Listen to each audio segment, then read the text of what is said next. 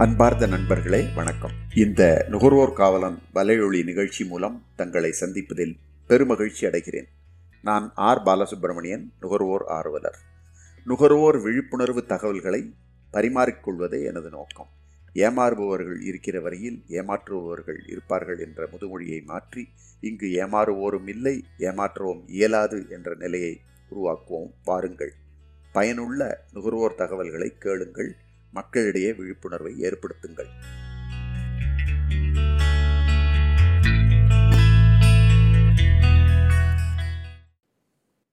இன்று இந்த நிகழ்ச்சியில் நுகர்வோர்களுக்கென இருக்கக்கூடிய உரிமைகளை பற்றி நாம் பார்ப்போம்.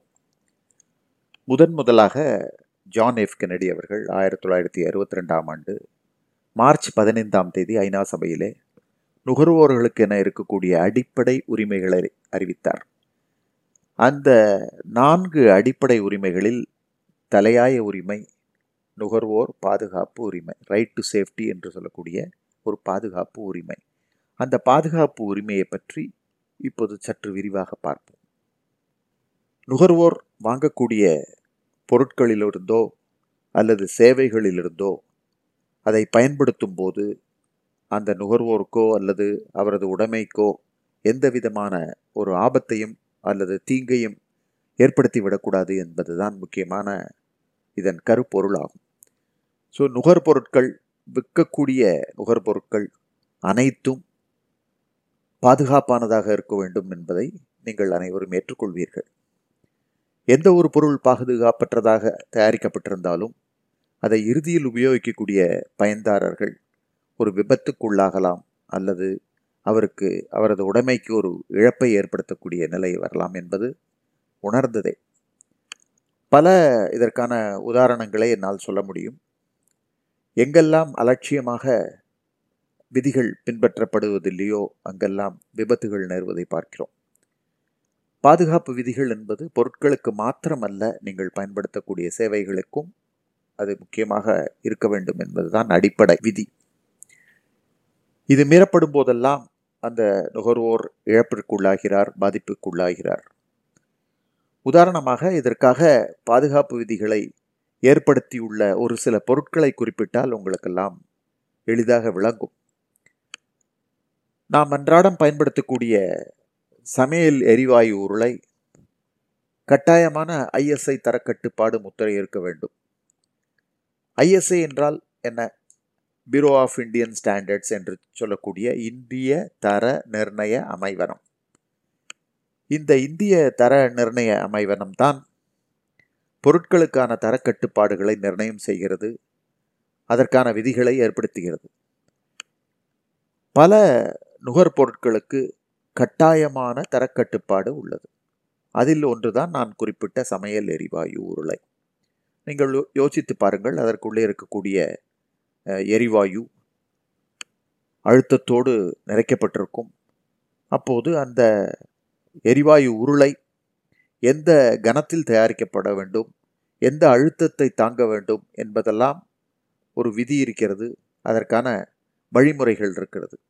நீங்கள் பார்த்திருப்பீர்கள் சிலிண்டர் கப்பு போன்ற இரு அமைப்புகளை நடுவிலே வெல்டு செய்து தயாரித்திருப்பார்கள். நடுவில் நீங்கள் பார்த்தனா தனிமனாக அந்த வெல்டு செய்யப்பட்ட வடுவை நீங்கள் பார்க்கலாம். அந்த வெல்டிங்க்கு அடிக்கக்கூடிய அந்த டெக்னாலஜி என்று சொல்லுவோமே அந்த தொழில்நுட்பத்திற்கு கூட விதிமுறைகளை வழிமுறைகளை தரக்கட்டுப்பாடுகளை விதித்திருக்கிறார்கள்.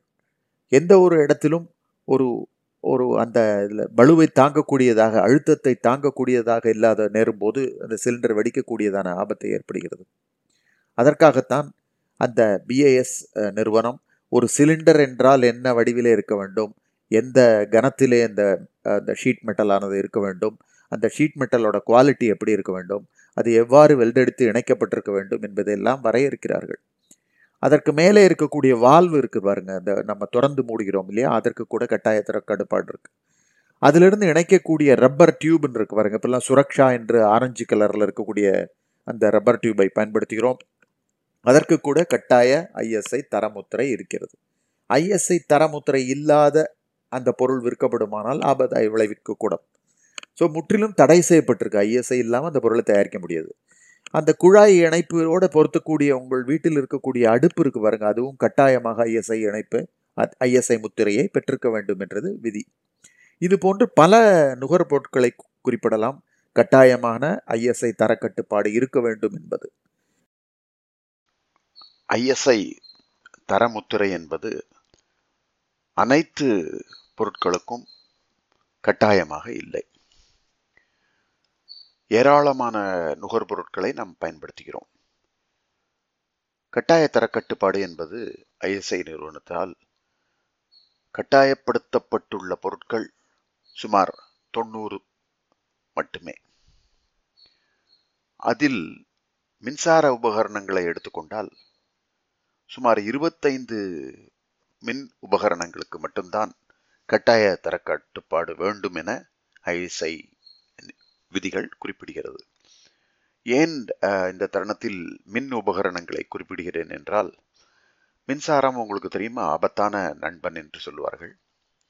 ஸோ நுகர்வோர் பயன்படுத்தக்கூடிய ஒவ்வொரு மின் உபகரணங்களும் பாதுகாப்பானதாக இருக்க வேண்டும். அது தயாரிப்பிலிருந்து பயன்படுத்துவோரை சென்று அடையும் வரை பயன்படுத்துகையில் எந்த விதமான ஒரு ஆபத்தையும் அதிர்ச்சியோ மின் அதிர்ச்சியோ ஏற்படுத்தக்கூடாது. ஆனால் என்ன காரணத்தினாலோ விற்கக்கூடிய அனைத்து மின் உபகரணங்களுக்கும் கட்டாய தர கட்டுப்பாடு இன்னமும் வரவில்லை என்று சொல்லலாம். கட்டாய தர கட்டுப்பாடு என்பது அப்போ குண்டு பல்பு என்று சொல்லுவோம் இல்லையா? அந்த பல்பிற்கு முதல் முதலாக வந்தது. அது தொடங்கி ஹீட் பண்ணக்கூடிய அனைத்து மின் சாதனங்கள் அது ஹீட்டராக இருக்கட்டும் இஸ்திரிப்பட்டியாக இருக்கட்டும் எல்லா அனைத்து வித ஹீட்டிங் எலிமெண்ட் அடுப்பாக இருக்கட்டும் எல்லாற்றுக்கும் கட்டாயமான ஐஎஸ்ஐ தேவை. அதே போல் அனைத்து வகையான மின்சார ஒயர்கள் சுவிட்சுகள் மெயின் சுவிட்சுகள் எம்சிபி கட் அவுட் என இப்படி பட்டியல் போகிறது. மொத்தம் இருபத்தைந்து பொருட்கள் தான் இல்லை என்று சொல்லக்கூடிய கட்டாய தரக்கட்டுப்பாடு தேவையில்லை என்று சொல்லக்கூடிய என்று பார்த்தோமானால் மிக்சி இப்படி அன்றாடம் நாம் பயன்படுத்தக்கூடிய பல பொருட்களை நாம் குறி குறிப்பிடலாம். மிக்சியை எடுத்துக்கொள்ளுங்களேன் நமது சமையல் அறையில் பயன்படுத்தக்கூடிய அந்த மிக்சி பயன்படுத்தக்கூடிய சூழ்நிலை ஈரமாக இருக்கக்கூடும். மிக்சியில் நாம் அரைக்கக்கூடிய பொருள் ஈரமாக இருக்கக்கூடும். அதில் உப்பு போடுகிறோம். ஆக மின்சாரத்தை எளிதில் கடத்தக்கூடிய சூழ்நிலை அங்கு இருக்கிறது. மிக்சியிலிருந்து ஏதாவது ஒரு மின்சார கசிவு ஏற்படுமானால் அது பயன்படுத்துவோரை எளிதாக தாக்கக்கூடிய வகையில் இருக்கும். ஆக மிக்சிக்கு கட்டாய தரக்கட்டுப்பாடு வேணும் என்பதை நீங்கள் உணர்வீர்கள். கட்டாய தரக்கட்டுப்பாடு இல்லை என்பதுதான் யதார்த்தமான நிலை. இப்படி பல நுகர்பொருட்கள் ஆபத்தை விளைவிக்கக்கூடும் என்று நாமே கருதக்கூடிய நிலையிலிருந்தும் இன்னமும் கட்டாயமாக தரக்கட்டுப்பாடு வேணும் என்ற நிலை இந்தியாவில் வரவில்லை. மேனை நாடுகளில் இதுபோல் இல்லை. அனைத்து நுகர்பொருட்களுக்கும் ஒரு தரக்கட்டுப்பாடு வைத்திருக்கிறார்கள் அந்த தரக்கட்டுப்பாடு எல்லை வரையறைக்குள்ளு தான் அந்த நுகர்பொருட்கள் தயாரிக்க வேண்டும். இந்தியாவிலே இன்னும் அந்த நிலை வரவில்லை என்பதுதான் வருத்தமாக இருக்கிறது. இது மாத்திரம் இல்லை நம்ம இருசக்கர வாகனங்களில் போகும்போது ஹெல்மெட்டை பயன்படுத்துகிறோம். ஒரு விபத்து என்று ஏற்பட்டால் ஒரு கை கால் உடைந்து போனால் அல்லது உடல் பகுதியில் காயம் ஏற்பட்டால் நிச்சயமாக ஒரு மருத்துவரை சென்று அவர்கிட்ட போய் நீங்கள் என்ன ரிப்பேர் ஆகிறதோ அந்த ஸ்பேர் பார்ட்டை மாற்றிடுவோம் அல்லது பிளேட் வச்சு ஒரு வைத்தியம் பண்ணிப்போம் ஏதோ ஒன்று செஞ்சிட முடியும். இதே இது தலைப்பகுதியில் அடிபட்டு மூளைக்காயம் ஏற்பட்டால் பிழைத்து அவர் முழுமையாக செயல்படுவாரா? பழைய நிலைமை இருப்பாரா? அவரால் நினைவாற்றல் இருக்குமா? அவரது அவரோட பணிகளை அவரால் செய்து கொள்ள முடியுமா என்பதை ஒரு பெரிய கேள்விக்குறியாகிறது. ஸோ மூளை என்று சொல்லக்கூடிய சென்ட்ரல் ப்ராசஸரை அதை மிக பத்திரமாக பாதுகாக்க வேண்டியுள்ளது. ஸோ இருசக்கர வாகனத்திலே போகும்போது அதற்காகத்தான் கட்டாயமாக ஹெல்மெட்டை அணிய வேண்டும் என்று சொல்கிறார்கள். நீங்கள் யோசித்து பாருங்கள். அப்போது நம்ம மூளை என்று சொல்லக்கூடிய இதுக்கு இயற்கையாகவே ஒரு மண்டை ஓடு இருக்குது ஒரு பாதுகாப்பு இருந்த போதிலும் வாகன விபத்து ஏற்படும் போது அந்த மண்டை ஓடு உடையறது. ஸோ ஹெல்மெட் என்று சொல்லக்கூடிய அந்த மேலே போடக்கூடிய தலைக்கவசம் விபத்து ஏற்படும் போது அந்த மூளை பகுதியோ உங்கள் மண்டையோடையோ உடையக்கூடாது. அதுதான் அதில் முக்கியமான ஒரு தரக்கட்டுப்பாடு என்று சொல்ல வேண்டும். ஸோ நீங்கள் யோசிச்சு பாருங்களேன் நம்மளே யோசிக்கலாம். என்னென்னலாம் வந்து ஒரு ஹெல்மெட் என்று சொல்லக்கூடிய அந்த இதுக்கு என்னென்னலாம் தரம் வைக்கலாம் பார்த்தீங்கன்னா முக்கியமாக அது வந்து தலையில் அணிவதனால எடை குறைவாக இருக்க வேண்டும். ஏன்னா எக்கச்சக்கமாக கனமாக இருந்துன்னு வச்சுங்க ஏற்கனவே தலைக்கணம் பிடிச்சி திரியிறாங்கன்னு சொல்லுவாங்க. ஸோ அது மேலே ஹெல்ட்டையும் தூக்கி மாட்டினீங்கன்னா அவர் என்ன பண்ணுவார்? பாவம். ஸோ அதனால் அந்த பொருளானது எடை குறைவாக இருக்க வேண்டும். லகுவாக போட்டுக்கொள்ளக்கூடிய வி- விதத்தில் இருக்க வேண்டும். ஒரு விபத்தோ அல்லது அவர் கீழே விழும்போது அந்த அழுத்தமானது அவர் மண்டைக்கோ உடலுக்கோ போகக்கூடாது. அப்போ அழுத்த ஷாக் அப்சார்ப பண்ணக்கூடிய அளவிலே இருக்க வேண்டும் இல்லையா? ஸோ உள்ளே உறுத்தக்கூடாது. இந்த மாதிரி எவ்வளோ நம்மளால் சொல்ல முடியுது பாருங்களேன். நம்ம போல தொழில்நுட்பம் அறியாதவர்களே எவ்வளோ சொல்ல முடியுது. இதற்கு மேலே என்னன்னா அது விரிசல் விடவோ ஒரு துண்டு சில்லாக அது உடைந்தோ உங்கள் அது போய் உள்ள மாட்டேதுன்னா இன்னும் கஷ்டம் இல்லை. அது மண்டை உடையிறதோட அதுவும் சேர்ந்து உடஞ்சி ஒரு பக்கத்தில் குத்தித்தனா எவ்வளோ பெரிய ஆபத்தை ஏற்படுத்துங்கிறத யோசிச்சு பாருங்கள் ஸோ இதெல்லாம் தரக்கட்டு. அப்போ நீங்கள் எல்லாருமே நீங்கள் ஏற்றுக்கொள்வீர்கள். ஒரு இருசக்கர வாகனத்திற்கு பயன்படுத்தக்கூடிய கிராஷ் ஹெல்மெட் என்று சொல்லக்கூடிய அந்த கருவியானது நிச்சயம் ஹண்ட்ரட் நூறு சதவீதம் கட்டாய தரக்கட்டுப்பாடு வை- இருக்க வேண்டும் என்பதை நீங்கள் எல்லாம் ஏற்றுக்கொள்வீர்கள். ஆனால் என்ன ஒரு ப- விந்தை பாருங்கள். இத்தனை ஆண்டு காலம் நுகர்வோர் அமைப்புகளெல்லாம் நாங்கள் எல்லாம் தொடர்ந்து போராடி வருகிறோம் வலியுறுத்தி வருகிறோம். ஹெல்மெட் போன்ற பொருட்களுக்கெல்லாம் கட்டாய தரக்கட்டுப்பாடு அவசியம் என்று. இது உச்சநீதிமன்றம் வரை போய் இது குறித்தான பேச்சுவார்த்தைகள் எல்லாம் நடந்து கடைசியில் ஒரு இப்போத்தான் ஜூலை வருகிற ஜூலை ரெண்டாயிரத்தி இருபத்தொன்று முதல் தான் கட்டாய கர தரக்கட்டுப்பாடு வரப்போகிறது. அப்போ யோசித்து பாருங்க உங்களுக்கு நீங்கள் நுண்ணறிவு இருந்து நுகர்வோர் விழிப்புணர்வு இருந்தால் நீங்கள் ஐஎஸ்ஐ இருக்கக்கூடிய தரக்கட்டுப்பாடு பெற்றிருக்கக்கூடிய தயாரிப்பை நீங்கள் வாங்கி பயன்படுத்தணும். எத்தனை பேருக்கு தெரியும்? விலை பார்ப்பாங்க. ரொம்ப கம்மியாக இருக்குது சாலை ஓரத்தில் விற்பாங்க. ஐம்பது ரூபாய்க்கு நூறு ரூபாய்க்கு முந்நூறு ரூபாய்க்கு. அதில் ஐஎஸ்ஐன்னு கூட போட்டிருக்கும் போலியாக. அப்போ நம்ம கவனக்குறைவாக அதை வாங்கி பயன்படுத்தி ஒரு விபத்து ஏற்பட்டால் இருக்க இடைஞ்சல் பத்தாது. அதுவும் ஒரு சில்லு போய் உள்ளுக்குள்ளே ஒரு பகுதியில் போய் குத்திக்கும். ஸோ நீங்கள் பாருங்கள் ஒரு கட்டாயத்தர கட்டுப்பாடுங்கிறது வந்து நுகர்பொருளுக்கு எவ்வளவு முக்கியமானது என்பதை நீங்கள் யோசிச்சு பாருங்கள் இப்படி ஒவ்வொரு பொருளிலும் நம்ம வந்து ஒரு ஆபத்தை ஏற்படுத்தக்கூடுமா என்பதை யோசிக்க வேண்டும் கேள் வினாக்கள் நம்ம கேட்கணும். எந்த ஒரு பொருளை வாங்கும் போதும் நீங்கள் ஒரு வினாக்களை கேட்டு பார்க்க வேண்டும். ஏன் எதற்கு என்ற கேள்விகளை கேட்டால்தான் அதில் அந்த தரங்கள் எல்லாம் இருக்கிறதா என்பதை நீங்கள் ஆலோசிக்க முடியும். அது முக்கியமான அம்சம். அது நம்ம பழகணும் வச்சுங்களேன். இதே இது மேலை நாடுகளில் எடுத்திங்கன்னா நீங்கள் பார்த்துருப்பீங்க ஐரோப்பிய நாடுகளில் சி போட்டு e இ போட்டிருக்கோம். சிஇன்ற e இரு எழுத்துக்கள் இருக்கும் ஒரு வட்டத்துக்குள்ளே இருக்கும் இல்லை பிளைனாக கூட இருக்கும். அந்த தரக்கட்டுப்பாடு முத்திரை இல்லாமல் எந்த ஒரு பொருளையும் அந்த ஐரோப்பிய நாடுகளில் விற்க முடியாதுன்னு சொல்லியிருக்காங்க. இதற்காக நீங்கள் பார்த்தீங்கன்னா மேலை நாடுகளில் குறிப்பாக அமெரிக்கா ஆஸ்திரேலியா போன்ற பகுதிகளெல்லாம் கன்சியூமர் ப்ராடக்ட் சேஃப்டி கமிஷன் என்ற ஒரு தனியான அமைப்பு இருக்கிறது. அந்த நாடுகளிலே விற்கக்கூடிய அனைத்து பொருட்களும் அவர்களது பரிசோதனைக்கு உட்படுத்தப்பட்டு அந்த பொருளால் பயன்படுத்துவோருக்கு எந்த விதமான பாதிப்பும் இல்லை என்றால் தான் அவர்கள் அனுமதிப்பார்கள் அந்த க- நாட்டிலே விற்பதற்கு. இது மாத்திரம் இல்லை சந்தையிலே விற்கக்கூடிய பொருட்களை கூட அவர்கள் எடையில் எடுத்து பரிசோதித்து அதில் ஏதாவது குறைபாடுகள் இருக்கிறதா அதனால விபத்து ஏற்படக்கூடிய நிலை இருக்கிறதா என்பதை பரிசோதிக்கிறார்கள். எவ்வளோ பெரிய இது பாருங்களேன். நான் உதாரணத்தை கூட ஒன்று சொல்ல முடியும். நீங்கள் பார்த்தீங்கன்னா மேலை நாடில் கர்டன் சொல்லுவோம் இல்லையா? ஜன்னல் திரைச்சீலைன்னு சொல்லுவோம் இல்லையா? அந்த திரைச்சீலையை வந்து விண்ட்ஷீல்டுன்னு சொல்லுவோம். அதை வந்து ஒரு கயிறு கட்டியிருக்கோம். அந்த கயிறை வந்து ஒரு இழுத்தீங்கன்னா திறக்கும். இன்னும் இந்த பக்கம் இழுத்தீங்கன்னா அது வந்து விண்ஷீ மூடிக்கும் ஜன்னல்.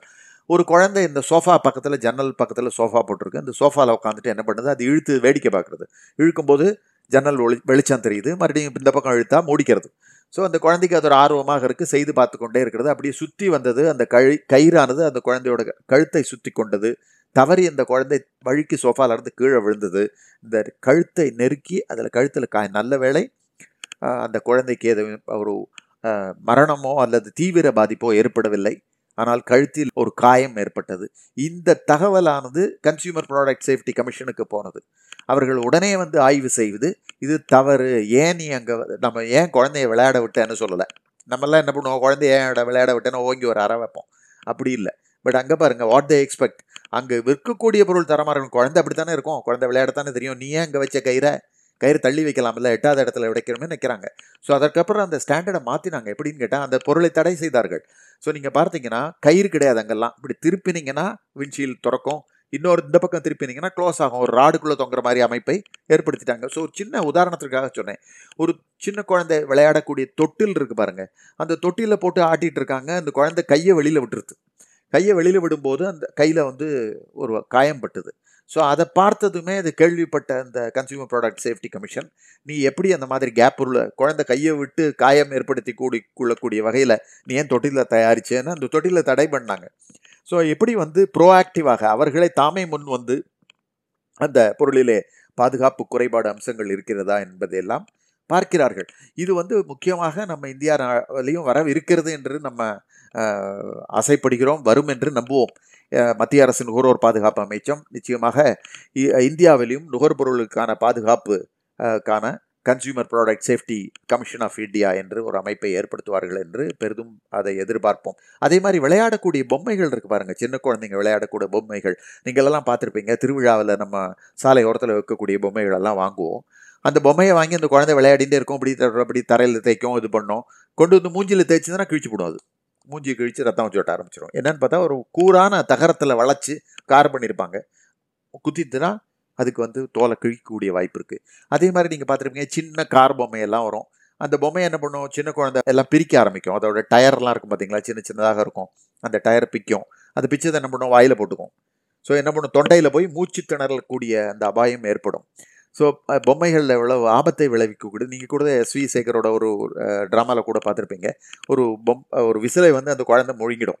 அது கீக்கின்னு விசில் சத்தம் வரும் பேசும்போதெல்லாம். ஸோ அது ஒரு பெரிய நகைச்சுவையாக அந்த நாடகத்தில் தமாஷாக இருக்கும். அப்புறம் மருத்துவர்கிட்ட போய் அதை எடுப்பாங்க வச்சுங்களேன் அதே மாதிரி ஒரு எட்டனா காசை முழுங்கிடும். முழுங்கினதும் அதை மருத்துவர்கிட்ட கூட்டின்னு போவாங்க. மருத்துவர் இது பண்ணி தட்டினா அது ரெண்டு நாள்னா கீழே விழும். ஏன்னா எனக்கு கூட சில்லற வேணும் என்று நகைச்சுவையாக சொல்லுவார். எதற்காக சொல்கிறீங்க என்னென்றால் சின்ன குழந்தைகள் மூன்று வயது கீழே இருக்கக்கூடிய குழந்தைகளுக்கு எல்லாமே இயல்பாக ஒரு சுபாவம் எந்த ஒரு பொருட்கள் கிடைத்தாலும் அதை வாயில் போட்டுக்கொள்ளக்கூடிய சுபாவம் இருக்கிறது. அப்போ என்ன பண்ணணும்? அந்த சின்ன குழந்தைகளுக்கு தயார் பண்ணக்கூடிய பொம்மைகள் பெரிய அளவில் இருக்க வேண்டும் இல்லையா? அப்போ தானே வாய்க்குள்ளே போகாது. நீங்கள் பாருங்கள் இந்த நம்ம டீ தரன்னு சொல்லுவாங்க. வாயில் போட்டு நம்ம கிளுகிழுப்பை எல்லாம் சொல்கிறோம் இல்லையா? அந்த மாதிரி கிளுகிழுப்பை போன்ற பொம்மைகள் எல்லாம் மிகப்பெரிய அளவில் இருக்கணும். வாய்க்குள்ளே போகக்கூடாது. நீங்கள் அதுக்காக தான் என்ன பண்ணியிருப்பாங்கன்னா மேலை நாடுகளில் இதற்காக ஒரு தரக்கட்டுப்பாடு வைத்திருக்காங்க. எந்த வயதினர் இந்த பொம்மையை பயன்படுத்தக்கூடாது என்பதை இதில் முத்திரையாக போட சொல்கிறாங்க நீங்கள் பார்த்தீங்கன்னா ஒரு சிவப்பு வட்டம் போட்டு அதில் கூடாதுங்கிறதுக்காக ஒரு கோடு போட்டு ஜி ஜீரோ டு த்ரீ என்று போட்டு ஒரு குழந்தை மூஞ்சி போட்டிருக்கோம். அப்படின்னா என்ன அர்த்தம்? மூன்று ஜீரோலேருந்து மூணு வயதுக்குள்ள உள்ள குழந்தைகள் இந்த பொம்மையை பயன்படுத்தாதீர்கள். அது மாத்திரம் போதாது. கீழே என்ன எழுதியிருப்பான் தெரியுமா? சோக்கிங் ஹிசார்ட் அப்படின்னா குழந்தைக்கு இந்த பொம்மையில் இருக்கக்கூடிய சிறிய உபகரணங்கள் தொண்டையில் போய் சிக்கிக்கொள்ளுவதற்கான வாய்ப்பு சாத்தியக்கூறுகள் இருக்கிறது. அதனால் சின்ன குழந்தைக்கு கொடுக்காதீங்க என்று எச்சரிக்கை எச்சரிக்கை வாசகங்கள் அதில் அச்சடித்திருக்க வேண்டும் என்று என்று சொல்கிறார்கள். அப்போ பாருங்கள் எவ்வளோ பெரிய முக்கியத்துவம் கொடுக்குறாங்க பாருங்க. Even if it is a child விளையாடக்கூடிய பொம்மையாக இருந்தால் கூட அதில் அலட்சியம் காட்டுவதில்லை. அது பாதுகாப்புன்னு என்று வரும்போது அது நிச்சயமாக அனைவருக்கும் பாது குறிப்பாக குழந்தைங்களுக்கு தெரியாதில்ல பாவம் இல்லையா? ஸோ இது மாதிரி பாதுகாப்பு அந்த ஆஸ்பெக்ட் பாருங்கள் இப்போ டாய் சேஃப்டி என்பது வந்து மேலை நாடுகள்லாம் கட்டாயமான தரக்கட்டுப்பாடு. ஃபார்ச்சுனேட்டிலி அரசாங்கம் மத்திய அரசோட நுகர்வோர் பாதுகாப்பு அமைச்சகம் பிஐஎஸ் இருவரும் இணைந்து பொம்மைகளுக்கான தரக்கட்டுப்பாடை கொண்டு வந்துட்டாங்க. இப்போ இந்த கோவிட்னு சொல்லக்கூடிய பெருந்தொற்று வந்ததன் காரணமாக இந்த தரக்கட்டுப்பாடு கட்டாய தரக்கட்டுப்பாடை ஒத்தி வைத்து இரு ரெண்டாயிரத்தி இருபத்தோராம் ஆண்டு முதல் அந்த தரக்கட்டுப்பாடானது வரவிருக்கிறது. ஸோ இனிமேல் வர இந்தியாவில் இருக்கக்கூடிய எந்த ஒரு பொம்மையாக இருந்தாலும் அது எந்த வயது குழந்தைகளுக்கு கு- கொடுக்கலாம் எந்த வயது குழந்தைங்களுக்கு கொடுக்கக்கூடாது என்ற தர முத்திரையை அளிக்க வேண்டிய அந்த தகவலை தெரிவிக்க வேண்டிய பொறுப்பு வந்து தயாரிப்பாளருக்கு இருக்குது. ஸோ எவ்வளோ பெரிய ஒரு முக்கியமான தகவல் பாருங்களேன். நீங்கள் ஒன்றும் இல்லை இன்னொரு விஷயத்தை கூட நான் சொல்லலாம். நீங்கள் பார்த்துங்க கரப்பான் பூச்சின்னு சொல்கிறோம் இல்லையா காக்ரோச். அந்த பூச்சி வந்தால் நம்ம வந்து ஒரு ஸ்ப்ரே யூஸ் பண்ணுறோம் அந்த ஸ்ப்ரே அடித்தோம்னா அந்த கரப்பான் செத்து போயிடுது. நிறைய விளம்பரங்கள் தொலைக்காட்சியில் வரதை பார்க்குறீங்க. ஒரு எச்சரிக்கை வாசகம் என்ன தெரியுமா? அதில் முக்கியமான ஒரு விபத்து ஏற்பட்டது. யூஸ்வலாக நீங்கள் பார்த்துருப்பீங்க கிச்சனில் வந்து இந்த கரப்பான் பூச்சி என்பது மேடையில் இருக்கக்கூடிய அந்த அடுப்பு கீழெல்லாம் இருக்கும். ஒரு அம்மா அடுப்பில் வந்து பாலோ ஏதோ காய வச்சுருக்காங்க. காலையில் போய் பாலை காய வச்சதும் சுவிட்சை போட்டதும் உடனே அங்கேருந்து அடியில் இருக்கக்கூடிய கரப்பெல்லாம் வெளியில் ஓடிடும் கரப்பாம்பூச்சி வெளியில் வருது. ஸோ இந்த அம்மாவுக்கு உடனே என்ன தோணுது? நம்மகிட்ட இருக்க இந்த ஸ்ப்ரே கேன் அதை எடுத்து அடிக்கலான்னு அதில் ஸ்ப்ரே செய்ய முற்படுறாங்க. என்ன ஆகுதுன்னு கேட்டிங்கன்னா அந்த ஸ்ப்ரே போய் அந்த கரப்பான் பேரில் படுறதுக்கு முன்னாலேயே அதில் இருக்கக்கூடிய எரிவாயு துணுக்குகள் அந்த தீயில பட்டு அந்த ஃப்ளேமானது அந்த சிலிண்ட் அந்த கையில் இருக்கக்கூடிய சின்ன கேனில் வந்து அந்த கேன் வெடித்து தீ விபத்து ஏற்படுகிறது. ஸோ இதில் என்ன முக்கியம் என்னன்னு தெரிஞ்சு கொண்டேன்னா அந்த அந்த விஷப்பூச்சி மருந்து கேன் இருக்குது பார்த்தீங்களா? அந்த கேனுக்குள்ள தீப்பிடிக்கக்கூடிய ஒரு வஸ்து இருக்கிறது என்பதை அவர் பெரிய எழுத்தில் ஜனங்களுக்கு தெரிவிக்க வேண்டும் இல்லையா? அந்த எச்சரிக்கை வாசகங்களை அந்த பெண்மணிக்கு புரியும் வகையிலே அந்த தயாரிப்பாளர் வெளியிட்டிருந்தால் விபத்து ஏற்படா வண்ணம் அவர் பாதுகாத்து கொண்டிருப்பார். அது சென்ட்டுக்கு கூட இருக்குங்க. நீங்கள் பார்த்துருப்பீங்க. வாட்ஸ்அப்லலாம் கூட நிறைய வந்திருக்கு.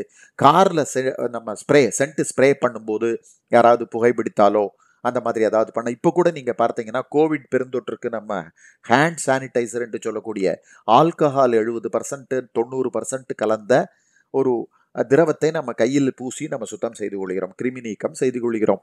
ஆனால் அதோடு நீங்கள் போய் ஒரு ஃப்ளேம் அதாவது தீ இருக்கக்கூடிய இடத்துல அணுகினா நிச்சயமாக அது தீப்பிடிப்பதற்கு உண்டான சாத்தியக்கூறுகள் இருக்குது ஸோ இதற்கெல்லாம் என்னன்னு கேட்டிங்கன்னா அந்த பெட்டியில் பார்க்க சும்மா சின்ன எழுத்தில் தீ பிடிக்கும் என்று எழுதியிருந்தால் ப்ரோ பட்டாது. பெரிய அளவில் அது முதல்ல ஹைலி இன்ஃப்ளாமபிள் என்று எளிதில் தீப்பற்றக்கூடியது என்று தீ ஜுவாயோட படம் போட்டு அது பெரிய அளவில் இருக்கணும். இல்லைன்னா பாருங்கள் பாதிப்பு ஏற்படும் இல்லையா? ஸோ இப்படி ஒவ்வொரு நுகர்பொருட்களுக்கும் வந்து பாதுகாப்பு தகவலை தெரிவிக்க வேண்டியது நிச்சயமாக ஒரு அடிப்படை பொறுப்பு என்று சொல்லலாம். அதே மாதிரி இன்னொரு முக்கியமான பொருள் சொல்கிறேன் நீங்கள் அன்றாடம் பயன்படுத்தக்கூடிய ப்ரெஷர் குக்கர்னு சொல்கிறோம் இல்லையா? அந்த ப்ரெஷர் குக்கர் நீங்கள் பார்த்துருப்பீங்க அலுமினியத்தில் வருது இப்போல்லாம் ஸ்டெயின்லெஸ் ஸ்டீலில் வருது. அந்த ப்ரெஷர் குக்கருக்குள்ளே நம்ம வந்து ஒரு உணவுப் பொருளை தயாரிப்பதற்கு தண்ணீரை விட்டு அதில் அந்த ஒரு பாத்திரத்தில் அரிசியோ அல்லது இந்த பொருளை போட்டு நீங்கள் கேஸ்கட் போட்டு அந்த மூடியை மூடுறீங்க. அதுக்கப்புறம் நம்ம வெயிட்டு போடணும். இதில் என்னத்துக்காக நீங்கள் யோசிச்சு பாருங்கள் அதில் நீங்கள் பற்ற வைத்து மேலே இருக்கிற வெயிட் எதற்காக கொடுத்துருக்காங்க? உள்ளுக்குள்ளே எக்கச்சக்கமாக ப்ரெஷர் ஆகும்போது அந்த விசில் அடிக்கிறதுக்கு இல்லை. மூணு விசில் வந்து அரிசி வந்துருதுன்னு சொல்லித்தரத்துக்காக அந்த வெயிட்டு போடலை. நல்லா புரிஞ்சுக்கணும். நிறைய வீடுகளில் பார்த்தீங்கன்னா சொல்லிட்டு போவாங்க. நான் குளிக்க போகிறேன் எத்தனை விசில் வருதுன்னு எண்ணுங்கன்னு சொல்லுவாங்க. இவர் ரெண்டு எண்ணுவார். அதுக்குள்ளே வாட்ஸ்அப் பார்ப்பார். மறந்து போயிடுவார். அப்புறம் மறுபடியும் வந்து எத்தனை எண்ணிங்களா? மறந்துட்டேனே அப்படிம்பாங்க. அங்கே நாலு விசில் வந்திருக்கும். அங்கே உள்ள தண்ணியே இருக்காது. ஸோ அங்கே பார்த்தீங்கன்னா வத்தி போய் அந்த ஃபியூஸ் ஆனது உருகி மேலே மேலெல்லாம் சீலிங்லெல்லாம் இன்றைக்கி சமைச்சது பருப்பு மேலே போய் ஒட்டின்னு அப்புறம் கடைசியில் பார்த்தீங்கன்னா க கணவன் மனைவி ரெண்டு பேரும் சண்டை போட்டுப்பாங்க. ஸோ இதில் என்னன்னு பார்த்தீங்கன்னா அந்த விஸ் அந்த வெயிட் என்று சொல்லுவது விசில் எண்ணி சமைச்சல் சமையல் ஆயிடுத்தா உணவுப் பொருள் வெந்திருத்தான்னு சொல்லித்தரத்துக்காக இல்லை. அது முக்கியமான ஒரு பாதுகாப்பு உபகரணம் என்பதை நாம் புரிந்து கொள்ள வேண்டும். அங்கே எக்ஸஸ் ப்ரெஷர் வரும்போது அந்த வெயிட் ஆனது மேலே தூக்கி அந்த எக்ஸஸ் கேஸ் உள்ளே இருக்கக்கூடிய ஸ்டீம் வெளியில் போகிறதுக்காக தான் அதை கண்டுபிடிச்சிருக்காங்க. அதுக்காக தான் பண்ணியிருக்காங்க அதில் இடையில வந்து விசில் வந்தது. முன்னாலெலாம் விசில் கிடையாது. அதுக்கப்புறம் பாருங்கள் கேஸ் கட் ரிலீஸ் மூணு சேஃப்டி இருக்குது பாருங்கள் கேஸ் கட் ரிலீஸ் சிஸ்டம்னு எக்கச்சக்கமாக ரிலீஸ் நீங்கள் பார்த்தீங்கன்னா கேஸை அந்த மூடியை மூடுறதுக்கு முன்னால் அதில் அடியில் பார்த்தா நுண் துவாரம் இருக்கும். அந்த துவாரத்தில் ஏதாவது இந்த முன்னாம் சமைச்ச பருப்போ ஏதோ ஒட்டிக்கிட்டு இருந்துன்னு வச்சுங்க அந்த கேஸ் வெளியேறாது. அதனால தான் என்ன சொல்கிறதுன்னா வெயிட்டை போட்டுட்டு மூடிய மூடாதீங்க. மூடிய மூடிட்டு அப்புறம் நீங்கள் பாருங்கள் கேஸ் வருதான்னு பார்த்துட்டு மூடுங்க சொல்லுவாங்க. ஸோ அந்த துவாரம் வந்து அடைப்பு இல்லாமல் இருக்கணுங்கிறது ஒரு முக்கியமான விஷயம். அப்படி அடைச்சிருக்கு அந்த கேஸால் வெளியேற முடியலன்னு வச்சுங்க வெயிட்டை தூக்க முடியலன்னா அப்போ வடிச்சிடக்கூடாது இல்லையா? அதுக்காகத்தான் கேஸ் கட் ரிலீஸ் சிஸ்டம்னு நிறைய குக்கரில் மூடியில் சைடில் ஒரு ஓட்டம் இருக்கும். அதை வழியாக அந்த கேஸ் கட்டை வெளியில் தள்ளி அந்த உள்ளே இருக்கக்கூடிய அழுத்தம் ஸ்டீமோட அழுத்தம் எஸ்கேப் ஆகிறதுக்கான ஒன்று அப்படியே இல்லைன்னு வச்சுங்க சில டயத்தில் உள்ளே ஃபுல்லாக இருக்கிற கேஸ் எல்லாம் போய் சூடாச்சு. அப்போது உள்ளுக்குள்ளே எக்ஸஸ் ப்ரெஷர் வரும்போது மேலே பாருங்கள் ஃபியூஸ்னு ஒன்று இருக்குது அது ஒரு பார்த்தீங்கன்னா ஒரு சின்ன ஒரு நெட்டு மாதிரி இருக்கும். அந்த ஃபியூஸுக்குள்ளே ஒரு ஒரு அலாய் மெட்டல் போட்டிருப்பாங்க. அந்த அலாய் மெல்ட் ஆகிடும் உருகும் போது என்ன ஆகும்னா அந்த ஓட்ட வழியாக அந்த உள்ளே இருக்கக்கூடிய வாயு உணவுப் பொருள் எல்லாம் பிச்சுட்டு வெளியில் வரும். பட் சமோ குக்கர் வெடிச்சிதுன்னு வராது. நீங்கள் யோசிச்சு பாருங்கள் இந்த குக்கருக்கு கட்டாய ஐஎஸ்ஐ தர வேண்டுமா என்று யோசிச்சு பாருங்கள். ஏனென்றால் நீங்கள் மேடை மேலே வைத்திருக்கக்கூடிய ஒரு குக்கர் அது ஒரு பாம் என்று சொல்லுகிறேன். ஏன்னு சொன்னீங்கன்னா முறையான பாதுகாப்பு இல்லைன்னா என்னாகும்? உள்ளுக்குள்ளே எக்கச்சக்கமான அதிக ப்ரெஷர் நீங்கள் உங்களுக்கு தெரியுமா? விபத்துன்னு வருது பார்த்தீங்களா தீ விபத்தை போல தான் வெந்நீரை ஊற்றிக்கிற விபத்தும். ஒரு சூடான திரவம் மேலப்படும் போதும் தோலானது பாதிக்கப்படுகிறது வெந்து போயிடுறது. நீங்கள் குக்கரை பாருங்கள் மேடையில் நீங்கள் போய் நிற்கும் போது இதில் சொல்லுவாங்க எப்படின்னு கேட்டால் மோசமான தீ விபத்துனா என்ன? மோசமான இந்த மாதிரி பாதிப்பு உஷ்ணத்தால் ஏற்படக்கூடிய பாதிப்பு என்னன்னு கேட்டால் கை காலில் வர்றது வந்து ஒன்றும் ப்ராப்ளம் இல்லை சரி பண்ணிடலாம். மூஞ்சியில் வந்து அழகு போச்சு. இது அந்த டார்சோன்னு சொல்லக்கூடிய முண்டம் சொல்லுவோம் இல்லையா? அந்த பகுதியில் வந்தால் காப்பாற்றுறது ரொம்ப கஷ்டம். உங்களுக்கு தெரியும் உடலானது எண்பது பர்சன்ட் தண்ணீரில் இருக்குது எழுபத்தஞ்சு டு எண்பது பர்சன்ட் தண்ணீரில் இருக்குது ஸோ அந்த மேல் பகுதி ஃபுல்லாக இன்ஃபெக்ட் ஆகிடுச்சுன்னா அதை இன்ஃபெக்ஷன் வராமல் அந்த காப்பாற்றி புது தோல் வளர வைக்கிறதுக்கு ரொம்ப கஷ்டம் வச்சுருங்களேன் அதுக்குள்ளே நோ தொற்று வந்து அந்த அந்த பாதிக்கப்பட்ட நோயாளி இறப்பதை பார்க்குறோம். ஸோ முக்கிய விபத்து ஏற்படுத்துவது எங்கன்னு பார்த்தீங்கன்னா அந்த டார்சோன் பகுதியில் இருக்கக்கூடியது. ஸோ டெம்பரேச்சர் அப்போ ஒரு ஒரு தீ விபத்தோட தாக்கமே எவ்வளவுன்னு பார்க்கணும்னா ரெண்டு மூணு விஷயம்தான். ஒன்று வந்து என்ன டெம்பரேச்சரில் இருந்தது எவ்வளவு நேரம் இருந்தது இந்த மாதிரி ஒரு படிப்படியாக கணக்குகள்லாம் இருக்கு வச்சுங்களேன் நீங்கள் ப்ரெஷர் அடுப்பு இதே மாதிரி ப்ரெஷர் குக்கர் வெடித்ததுனால் அதுக்குள்ளே இருக்கிற ஸ்டீமோட டெம்பரேச்சர் என்னன்னு பார்த்தீங்கன்னா கம்ப்ரஸ் பண்ணும்போது அதோட டெம்பரேச்சர் முந்நூறு நானூறு டிகிரி கூட கொண்டு போக முடியும். அழுத்தம் ஏற்படுத்தும் போது பாய்லர்லலாம் பண்ணுறாங்க பார்த்தீங்களா அப்படி ஆகும்போது என்ன எளிதாக உங்களோட அந்த சருமமானது வேகக்கூடிய. அப்போ நீங்கள் பாருங்கள் ஓ இதை எதற்காக பயமுறுத்தனே நினைத்து கொள்ள வேண்டாம். எதற்காக இந்த க- கருத்தை சொல்கிறேன்னா ஒரு குக்கருக்கு ஒரு கரத்தடக்கட்டுப்பாடு என்பதை நீங்கள் எவ்வளோ அளவுக்கு அவசியம் என்பதை நீங்கள் உணர வேண்டும் என்பதற்காகத்தான். ஸோ ஐஎஸ்ஐ போட்டிருக்கக்கூடிய போலி ஐஎஸ்ஐ இல்லாமல் ஒரிஜினல் தயாரிப்பாக இருக்கக்கூடிய குக்கரை நீங்கள் வாங்க வேண்டுங்கிறது தான் இதில் வந்து என்னோட கருத்து. ஏன்னா குக்கருக்கு கட்டாய தரக்கட்டுப்பாடு வரல. இது நாலது வரை இருக்க வரல. இப்போ தான் ஹெல்மெட்டுக்கு வந்திருக்கு. ஸோ இன்னும் வர வேண்டிய விஷயங்கள் நிறைய இருக்குன்னு வச்சுக்கலேன் ஸோ இதை மாதிரி ஒவ்வொரு பொருளையும் நம்ம வாங்கும்போது நீங்கள் பார்க்க வேண்டிய முதல் அம்சம் என்னன்னா பாதுகாப்பு தான். ரைட் சேஃப்டி என்று சொல்லக்கூடிய அந்த பாதுகாப்பு இருக்கா என்பதை முதலில் உறுதி செய்து கொண்டு வாங்கணுங்கிறத நுகர்வோர்கள் அனைவரும் படிப்பனையாக இருக்க வேண்டும். இது வந்து இந்த பொருட்களுக்கு மாத்திரம் இல்லைங்க நீங்கள் பயன்படுத்தக்கூடிய சேவைக்கு வரும். ஏன்? நீங்கள் வந்து காரை எடுத்துக்கங்களேன். நம்ம காரை நீங்கள் யோசிச்சு பாருங்களேன். எப்படியெல்லாம் எவால்வ் ஆகி வந்திருக்கு. அந்த காலத்தில் இருக்கக்கூடிய அம்பாஸ்டர் காரை எடுத்தோன்னா ஒரு ஜீப் எடுத்தீங்கன்னா முன்னால் வந்து கனத்த ஒரு தகடில் வந்து செய்திருக்கக்கூடிய பம்பர் சொல்லுவோம். அந்த மாதிரியான ஒரு பம்பர் பொருத்தப்பட்டிருக்கும். அப்போ நம்ம என்ன நினச்சோம் இப்போல்லாம் வந்து எல்லாம் பிளாஸ்டிக் பம்பர் போடுறாங்க. அப்போ சில பேர்லாம் சொல்லுவாங்க என்னங்க இப்போல்லாம் ஒன்றும் பலமே இல்லைங்க காரு. அந்த காலத்தில் பாருங்கள் கெட்டியாக இருக்கும். எதுக்காக இதை பிளாஸ்டிக்கில் மாற்றினாங்கன்னு பார்த்தீங்கன்னா இதற்காக சர்வதேச அளவில் விபத்துகளை ஏற்படுத்தி பார்த்து ஒரு விபத்து நேரும்போது உள்ள உட்கார்றதுக்கு என்ன ஆயிருக்கு? எதெல்லாம் பாதிக்குதுங்கிறதுக்கு ஆய்வு செய்து தான் எப்படி இருக்கணும்னுங்கிறத முடிவு செய்தாங்க. நீங்கள் அந்த காலத்துலலாம் பார்த்தீங்கன்னா அதிக இந்த மாதிரிலாம் நூறு கிலோமீட்டர் நூற்றம்பது கிலோமீட்டர்லலாம் அம்பாசிடர் கார் போகாது. முப்பது நாற்பதில் போயிருப்பாரு. அவர் கொண்டே ஒரு புளி மரத்தில் அடிச்சிருப்பார். ஆனால் உடலில் எந்த காயமும் இருக்காது. ஸ்டேரிங் மேலே சாஞ்சபடி தூங்கின மாதிரி செத்து போயிருப்பாரு. எப்படின்னு பார்த்தீங்கன்னா அந்த அதிர்ச்சியானது தாக்கத்தில் அவர் செத்து போகிறார் ஸோ இது இப்போ என்னன்னு கேட்டிங்கன்னா அந்த பம்பர் முன்னாலேயும் பின்னாலேயும் இருக்கக்கூடிய பம்பர்கள் வந்து ஒரு ஃபைபர் மெட்டீரியலில் பண்ணுறதுனால என்ன ஆகுதுன்னா அந்த தாக்கத்தோட அதிர்வை முழுசும் அந்த வண்டியில் இருக்கக்கூடிய முன்னால் இருக்கக்கூடிய பின்னால் இருக்கக்கூடிய பகுதிகள் வாங்கிக்கிற மாதிரி பண்ணுறாங்க ஸோ அந்த அதிர்ச்சியானது பேசஞ்சர் டிரைவருக்கு போகக்கூடாது என்பதை பண்ணுறாங்க எப்படி மாடிஃபை பண்ணியிருக்கு இப்போ நம்ம அது புரியல நமக்கு. ஏன் இப்படி பிளாஸ்டிக்கில் பண்ணாங்க? கெட்டியாக பண்ணியிருக்கக்கூடாது இப்போ கூட நீங்கள் பாருங்கள் இதை வந்து ஆர்டிஓ அலுவலகத்தில் போக்குவரத்து துறையில் அனுமதிக்கிறது இல்லை. பல கார்களில் கூட பாருங்கள் ஒரு பட்டா கொடுத்து ஒரு பெரிய பைப்பை ஸ்டீல் பைப்பை ஒரு சேஃப்டின்னு நினச்சின்னு ஃபிட் பண்ணுறாங்க அதை அனுமதிக்கிறது இல்லை. ஏன்னா வேணும்னு தான் அதை வந்து லகுவாக ஷாக் உடைந்து நொறுங்கக்கூடிய பொ பொருளில் அவங்க பண்ணியிருக்காங்க அது விப் விபத்து ஏற்படும் போது அது நொறுங்க வேணும். நீங்கள் அதுக்கு அப்புறம் பாருங்கள் உள்ளுக்குள்ளே ஏர் பேக் என்று சொல்லக்கூடிய ஒரு சேஃப்டி வந்திருக்கு. அது எப்படியெல்லாம் எவால்வ் ஆகிருக்கு பாருங்களேன்.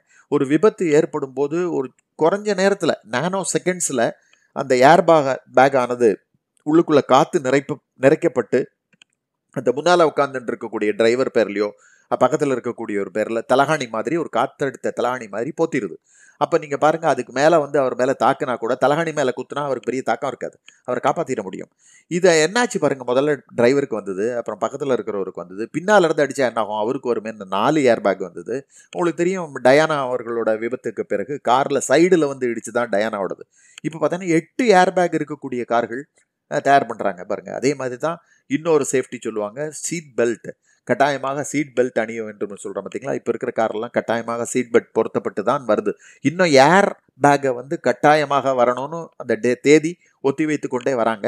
இன்னும் இந்தியாவில் தயாரிப்பில் தயாரிப்புகளில் அனைத்திலும் ஏர் பேக் இல்லை. ப்ரீமியம் மாடலில் தான் ஏர் பேக் இருக்குது ஸோ அந்த ஏர் பேக் வந்து கட்டாயமாக இருக்கணும். பேசிக் ஒரு சேஃப்டி ஃபீச்சர் இது அடிப்படையான ஒரு பாதுகாப்பு அம்சம் என்பதை வலியுறுத்தி வராங்க.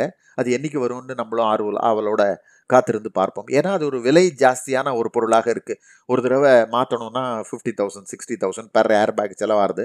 ஸோ அதனால் வந்து அந்த பொருள் இனிமேல் லகுவான விலைக்கு வருமாங்கிறத நம்ம கவனித்திருந்து பார்க்க வேண்டும் வைங்களேன் சீட் பெல்ட் அதை மாதிரி ஒரு முக்கியமான ஒரு பாதுகாப்பு கருவி. அது நிறைய பேர் அலட்சியமாக சீட் பெல்ட் போட்டுக்கிறதுல ஹெல்மெட் போட்டுக்கிறதுல புரியல அதோட முக்கியத்துவம். நீங்கள் விபத்து ஏற்படும் போது முன்னால் தூக்கி வீசப்படுகிறார். அதற்காக தான் சீட் பெல்ட் போடுறோம். அது போட போட்ட மேலை நாடுகளில் பார்த்தீங்கன்னா பின்னால் உட்காந்துட்டு இருக்கிறவங்களும் போட்டுக்கணும். முன்னால் உட்காந்துருக்க மாட்டோம். இல்லை குழந்தைக்கு கூட சீட் பெல்ட் போடணும். அந்த குழந்தைகள் சின்ன கை குழந்தைகளை மடியில் வச்சுன்னு போகிறத பார்த்தீங்கன்னா அது சாலையில் இருக்கக்கூடிய அந்த கேமராவானது புகைப்படம் எடுத்து அவருக்கு ஃபைன் போட்டுருவாங்க. ஸோ இதை எப்படியெல்லாம் பண்ணுறாங்க ஏன்னா பார்த்தீங்கன்னா குழந்தை தூக்கி வீசப்படும் விபத்து வரும்போது. அப்போ அதுக்காக என்னென்னா பக்கெட் சீட் என்று சொல்லக்கூடிய ஒரு சீட் அமைப்பில் அந்த குழந்தையை படுக்க வச்சு பின்பக்க பின் சீட்டில் பின் கண்ணாடியை பார்த்தவாது அந்த சீட் பெல்ட்டில் இணைத்து பொருத்தியிருப்பாங்க. ஸோ அந்த பாதுகாப்பு விதிங்கிறது வந்து எவ்வளோ தூரத்துக்கு அங்கே நம்ம வந்து அவங்க முக்கியத்துவம் கொடுக்குறாங்கங்கிறது நீங்கள் பார்த்துங்களேன். ஸோ இது வந்து நான் சும்மா காரை உதாரணத்துக்காக காரை குறிப்பிட்டேன். இப்படி ஒவ்வொரு பொருளையும் ஸ்கை இஸ் த இமேஜினேஷன் இன்று நகரெங்கும் வளர்ச்சி பணிகள் காரணமாக சாலைகள் எல்லாம் அடிக்கடி குழிகள் வெட்டி தோண்டி போட்டிருப்பதை நம்ம பார்க்குறோம். நான் கூட நகைச்சுவையாக ஒரு கார்ட்டூன் வரைந்து ஒரு ஜோக் எழுதியிருந்தேன். ஃபோனில் ஃபோன் பெல் அடிக்கும். ஹலோ ஹைவேஸ் இன்ஜினியரா ஆமாம் சொல்லுங்கள் அப்படின்னு பிரஃபரோடு தோண்டியிருந்தீங்களே எப்போ சார் மூட போகிறீங்க ஏன் எதுக்கு கேட்குறீங்க இல்லை நீங்கள் மூடிட்டீங்கன்னா நாங்கள் தோண்டணும். நீங்கள் யார் பேசுகிறீங்க நான் மின்சார வாரியத்திலிருந்து பேசுகிறேன் என்றார். நீங்கள் பாருங்கள் நடைமுறையில் இப்படி இருக்கிறத பார்க்குறோம். குடிநீருக்காக ஒருத்தரை தோன்றது தோண்டுறது மூடுறது மறுபடியும் வந்து வேறொரு பணிக்காக மின்சார வாரியத்திலிருந்து ஒ- தோ போடுறதுக்காக ஒருத்தர் தடவை தோண்டுறது மறுபடியும் மூடுறது. இப்படி பல்வேறு பணிகளுக்காக ஒரே சாலையை திரும்ப திரும்ப நோண்டி நோண்டி மொத்தத்தில் சஃபர் பண்ணுறது இந்த அங்கே இருக்கக்கூடிய பப்ளிக். சரி இதெல்லாம் கேட்டால் smart city so called smart city வளர்ச்சின்னு சொல்லுவாங்க. ரைட்டு விட்டுருங்க. நான் அந்த டாப்பிக்கே வரல. ஒரு நடைபெற்ற விபத்தை சொல்கிறேன் கேளுங்களேன். இந்த ஒரு மின் கம்பியை புதைவடம் சொல்கிறாங்களே அதை பதிக்கிறதுக்காக ஒரு மிகப்பெரிய குழியை வெட்டி வைத்திருக்கிறார்கள். பழைய பாளையம் என்ற ஒரு பகுதி இருக்கிறது. அந்த பகுதி பக்கத்தில் வெட்டி வைத்திருக்கிறார்கள். அங்கே பார்த்தீங்கன்னா மாலை வேளை எந்த விதமான எச்சரிக்கை வாசகங்களோ அந்த தடுப்புகளோ அந்த குழியை சுற்றி ஏற்படுத்தவில்லை. நியாயமாக வந்து ஒரு குழி தோண்டினா மேலை நாடுகள் எல்லாம் ஒரு குழியோ அல்லது சாலையில் ஏதோ வேலை செய்ய போகிறாங்கன்னா அது செய்ய போகிறோன்னு பல நாளைக்கு முன்னாலேயே இந்த இடத்துல வரப்போகிறதுன்னு சொல்லிடுவாங்க. அனௌன்ஸ்மெண்ட்ஸ் இருக்கும். அந்த குழி வேலை பணி நடக்கும்போது பார்த்தீங்கன்னா ரெண்டு கிலோமீட்டருக்கு முன்னாலேயே அங்கே இடத்துல ஒரு போர்டு இருக்கும். ரெண்டு மி- கிலோமீட்டருக்கு அந்த பக்கத்தில் வேலை செய்கிறாங்க குழி தோண்டியிருக்காங்கன்னு வரும். அப்படியே அந்த போர்டு திரும்ப திரும்ப அப்படியே வந்துட்டே இருக்கும். ரெடியூஸ் ஆகி இங்கே பார்த்தீங்கன்னா சாலையோர ஹோட்டலுக்கெல்லாம் வச்சுருக்காங்க பாருங்கள் பக்கத்தில் இருக்குது இந்த பவன் இருக்குது அப்படின்னு வந்துட்டு இருக்கு பார்த்தீங்களா? அதை மாதிரி வந்து அந்த பலகைகள் வந்துகிட்டே இருக்கும். அப்போது வந்து எப்படியும் அந்த டிரைவர் கண்ணில் ஒன்றாவது தப்பாது அப்போ அங்கே வந்து திடீர் பிரேக் அடிக்க வேண்டாம் ஒரு குழி இருக்குன்னு எச்சரிக்கையாக இருப்பார். இந்த விபத்தில் என்னாச்சுன்னு கேட்டீங்கன்னா ஒரு இரு இருசக்கர வாகனத்தை ஓட்டி வருபவர் அந்த குழியை அவருக்கு தெரியல. நீங்கள் பாருங்கள் அந்த குழியில் நேரடியாக ஜம்ப் பண்ணி உள்ளுக்குள்ளே மாட்டினார் இதே மாதிரி சேலத்தில் ஒரு விபத்து அது வந்து காலையில் வெடிய காலையில் நடந்த விபத்து பைக்கில் போயின்னு இருக்காரு ஒரு விற்பனை பிரதிநிதி. அந்த சேலத்தை நுழையக்கூடிய பகுதியில் ஒரு அடியில் சா ஒரு கல்வெர்ட்டு சாக்கடை கல்வெர்ட் போடுவதற்காக கம்பியெல்லாம் குறுக்க நிற்குது குழியை வெட்டி வச்சிருக்காங்க ஸோ நீங்கள் பாருங்கள் இவர் அங்கேருந்து போனவர் அதை கவனிக்கலை. எந்த விதமான தடுப்போ அறிவிப்போ அல்லது ஒரு கயிறு கட்டவோ எதுவுமே செய்யலை. இவர் குழியை அந்த ஊரில் இருக்கிறவங்களுக்கு தெரியுமா இருக்கும்? ஒரு வெளியூர்லேருந்து போகிறாரு நேராக போனார் நேராக பைக் உள்ளே போச்சு. இவர் நெ நெத்தியில் அந்த கம்பி குத்தி தொங்கிட்டு இருக்கார். எவ்வளோ பெரிய ஒரு மோசமான விபத்து பாருங்கள் ஸோ இது வந்து ஒரு பாதுகாப்பு விதிங்கிறத வந்து சாலை பாதுகாப்புங்கிறது நிச்சயமாக நம்ம உரிமை அது. இது ஒரு குறைந்தபட்ச எச்சரிக்கை வாக ஒரு வாசகங்களை எச்சரிக்கை அறிவிப்பை ஜனங்களுக்கு கொடுக்கணும். அது எச்சரி பேப்பரில் போடுறதில்ல. அறிவிப்புங்கிறது பேப்பரில் போடுறதில்ல. சாலையில் குறிப்பிட்ட இடைவெளிக்கு ரிப்பீட்டடாக சொல்லணும். நீங்கள் கேட்பீங்க எங்கள் சார் எல்லா சாலையிலையும் தோண்டிருக்காங்களே எத்தனை அறிவிப்பு போடுறது ரோட்லேயே பெயிண்ட் பண்ணிடலாமா கேட்பீங்க அப்படி தான் இருக்குது நிலமை. பட் ஆனால் நிறைய அவங்களால் செய்ய முடியும். நான் இன்னொரு விபத்தை சொல்கிறேன் பாருங்கள் மாவட்ட ஆட்சியர் கூட்டத்திற்காக நான் சென்று கொண்டிருக்கிறேன். நீங்கள் பார்த்தீங்கன்னா பாதாள சாக்கடைக்காக தோண்டப்பட்ட குழி மேலே தார் போடணுங்கிறதுக்காக ஒரு மூன்று இன்ச்சு ஆழத்துக்கு அந்த தோண்டியிருக்காங்க ஸோ ஒரு எனக்கு முன்னால் செஞ்ச ஒரு ஸ்கூட்டரில் ஒரு பெண்மணி சென்று கொண்டிருக்கிறார். நான் பின்னால் போகிறேன் என்னை தாண்டி ஒரு பஸ்ஸு அந்த பெண்ணை நெருங்கி கிட்டக்க வந்துடுது ஸோ அந்த பொண்ணுக்கு பேலன்ஸ் போய் என்ன பண்ணால் கீழே இறக்கலான்னு புறப்பட்டாங்க. அந்த மூணு நாலு இன்ச்சு கீழே டபக்குன்னு இறக்கும்போது அவங்க பேலன்ஸ் போய் கீழே விழுந்துட்டாங்க. எனக்கு தூக்கி வாரி போட்டுது நான் பைக்கை நிறுத்திட்டு அவங்ககிட்ட போகும்போது தான் பார்த்தா எனக்கு அவங்கள எப்படி தூக்குறதுன்னு திடுக்கிட்டு போனேன். ஏன்னா அந்த கர்ப்பிணி பெண்மணி. அந்த பெண்ணை எப்படி நான் பா எனக்கு ஒரே மண்டையெல்லாம் சுத்த ஆரம்பிச்சிருது. ஐயோ எங்கே அடிபட்டுதோ என்ன ஆச்சோன்னு ஒரே குழப்பமாக இருந்தது. நல்ல வேளை அங்கே இருந்தவர்களெல்லாம் உதவி செய்து ஏதோ இரையாற்றல் அந்த பெண்ணுக்கு வந்து இந்த விதமான. ஆனால் நீங்கள் யோசிச்சு பாருங்கள் ஒரு ஒரு கருப்பையில் இருக்கக்கூடிய குழந்தைக்கு ஒரு ஒரு அதிர்ச்சியை ஏற்படுத்தியிருக்கலாம்.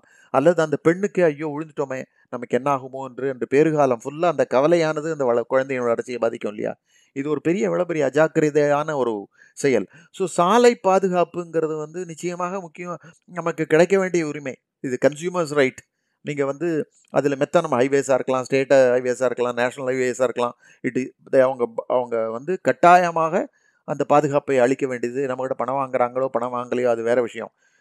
பாதுகாப்பை அளி ஏன்னா இதெல்லாம் உயிர் பிரச்சனை ஒரு ஆபத்தான பிரச்சனை. அவங்க கொடுத்தே தீரணும்னு வச்சுங்களேன் அது எங்கெங்கெல்லாம் அலட்சியம் நட- செய்கிறாங்களோ அந்த இடத்துலலாம் விபத்துகளை நம்ம பார்க்குறோம். ரெண்டாவது விபத்துன்னு சொல்லும்போது நான் எனக்கு இது ஒரு நினைவுக்கு வருகிறது.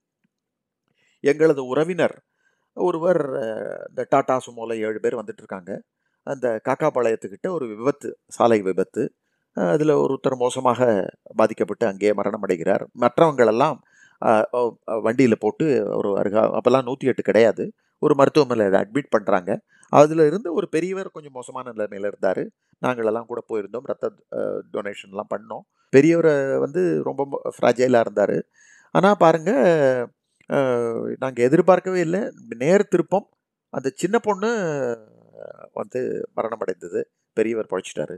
அந்த பெற்றோர்கள் எல்லாம் கன்வின்ஸ் செய்து முதல்ல ஏற்கலை. அவங்களெல்லாம் பேசி அவங்க மனசை இது பண்ணி கோவையில் இருக்கக்கூடிய பிரபல மருத்துவமனைக்கு அந்த குழந்தையோட கண் கிட்னி போன்ற முக்கியமான பொருட் உறுப்புகளை எல்லாம் அங்கே தானம் செய்தோம்.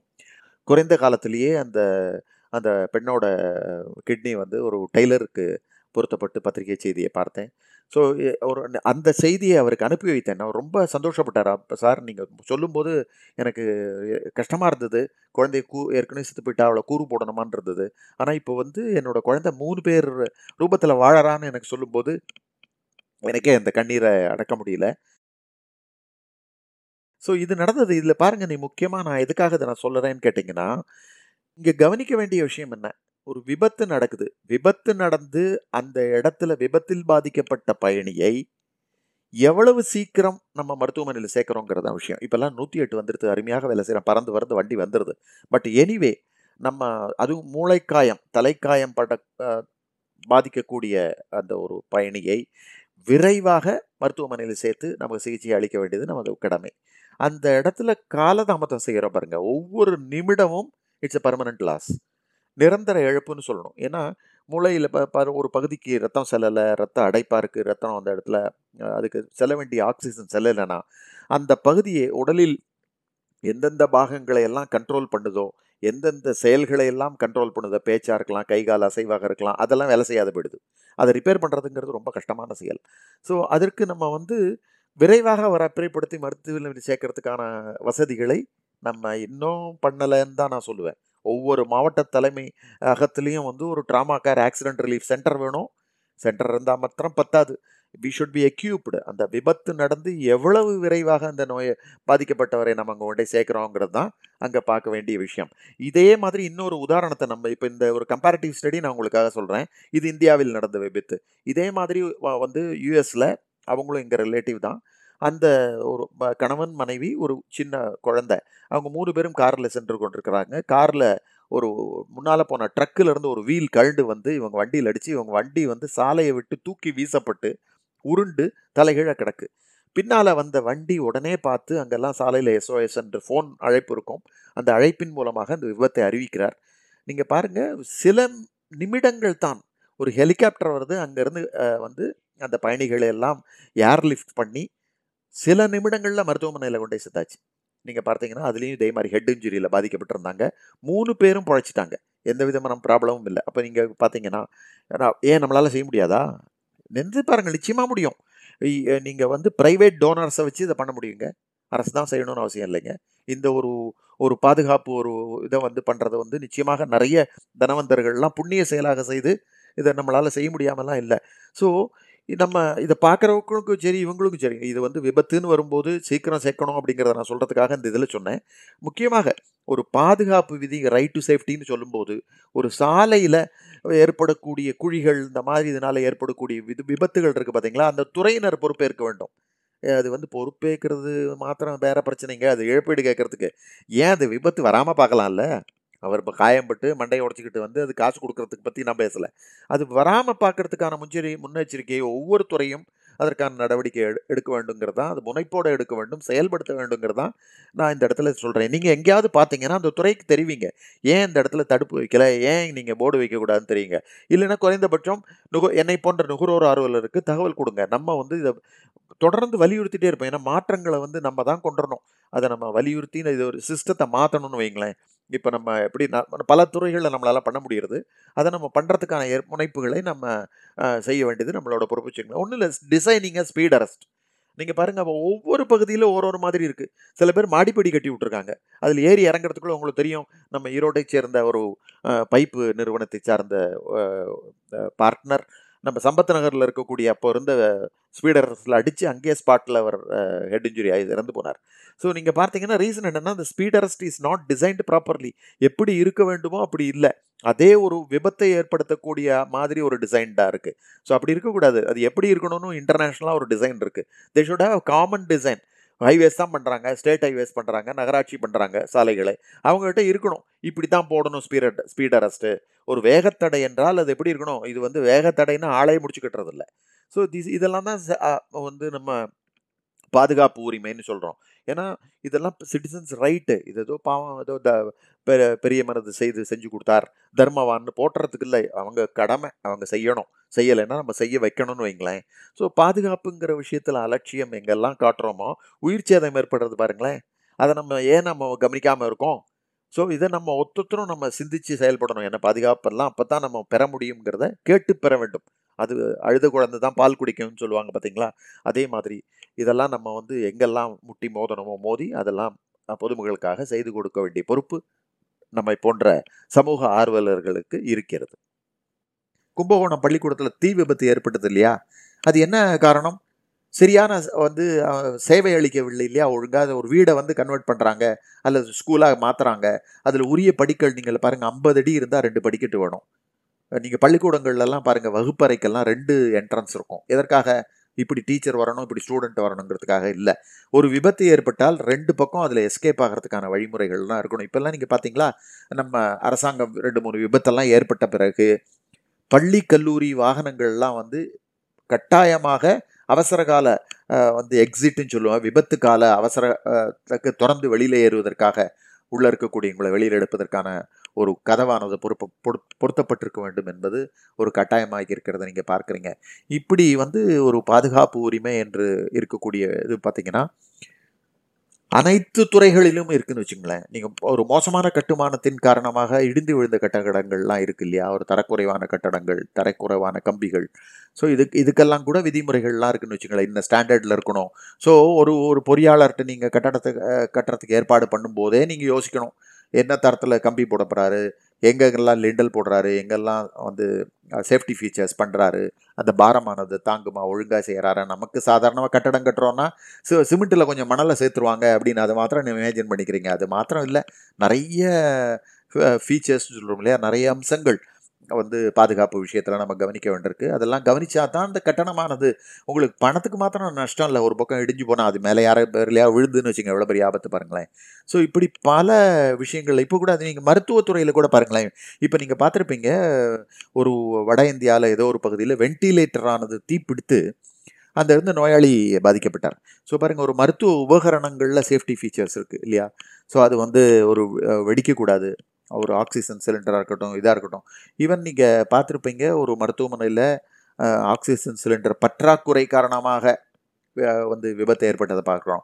ஒரு ஒரு மருத்துவமனையில் தண்ணீர் உட்புகுந்து அந்த டயத்தில் நோயாளிகளை காப்பாற்ற முடியாததுனால ஒரு பாதுகாப்பு ஒரு குறைபாடு ஏற்படுறதை பார்க்குறோம். இப்படி ஒவ்வொரு இடத்துலையும் நம்ம வந்து இந்த சேஃப்டி ஃபீச்சர்ஸை வந்து ஸோ நுகர்வோர் வந்து தான் பயன்படுத்தக்கூடிய பொருட்களாக இருக்கட்டும் சேவையாக இருக்கட்டும் முதல்ல இந்த கேள்விகளை கேளுங்க. முதல் கேள்வி வந்து பாதுகாப்பு. ஸோ ஃபஸ்ட்டு சேஃப்டி ஃபீச்சர்ஸ்னு சொல்லக்கூடிய பாதுகாப்பு அம்சங்கள் எல்லாம் இருக்கிறதா என்பதை கேள்வி கேளுங்க.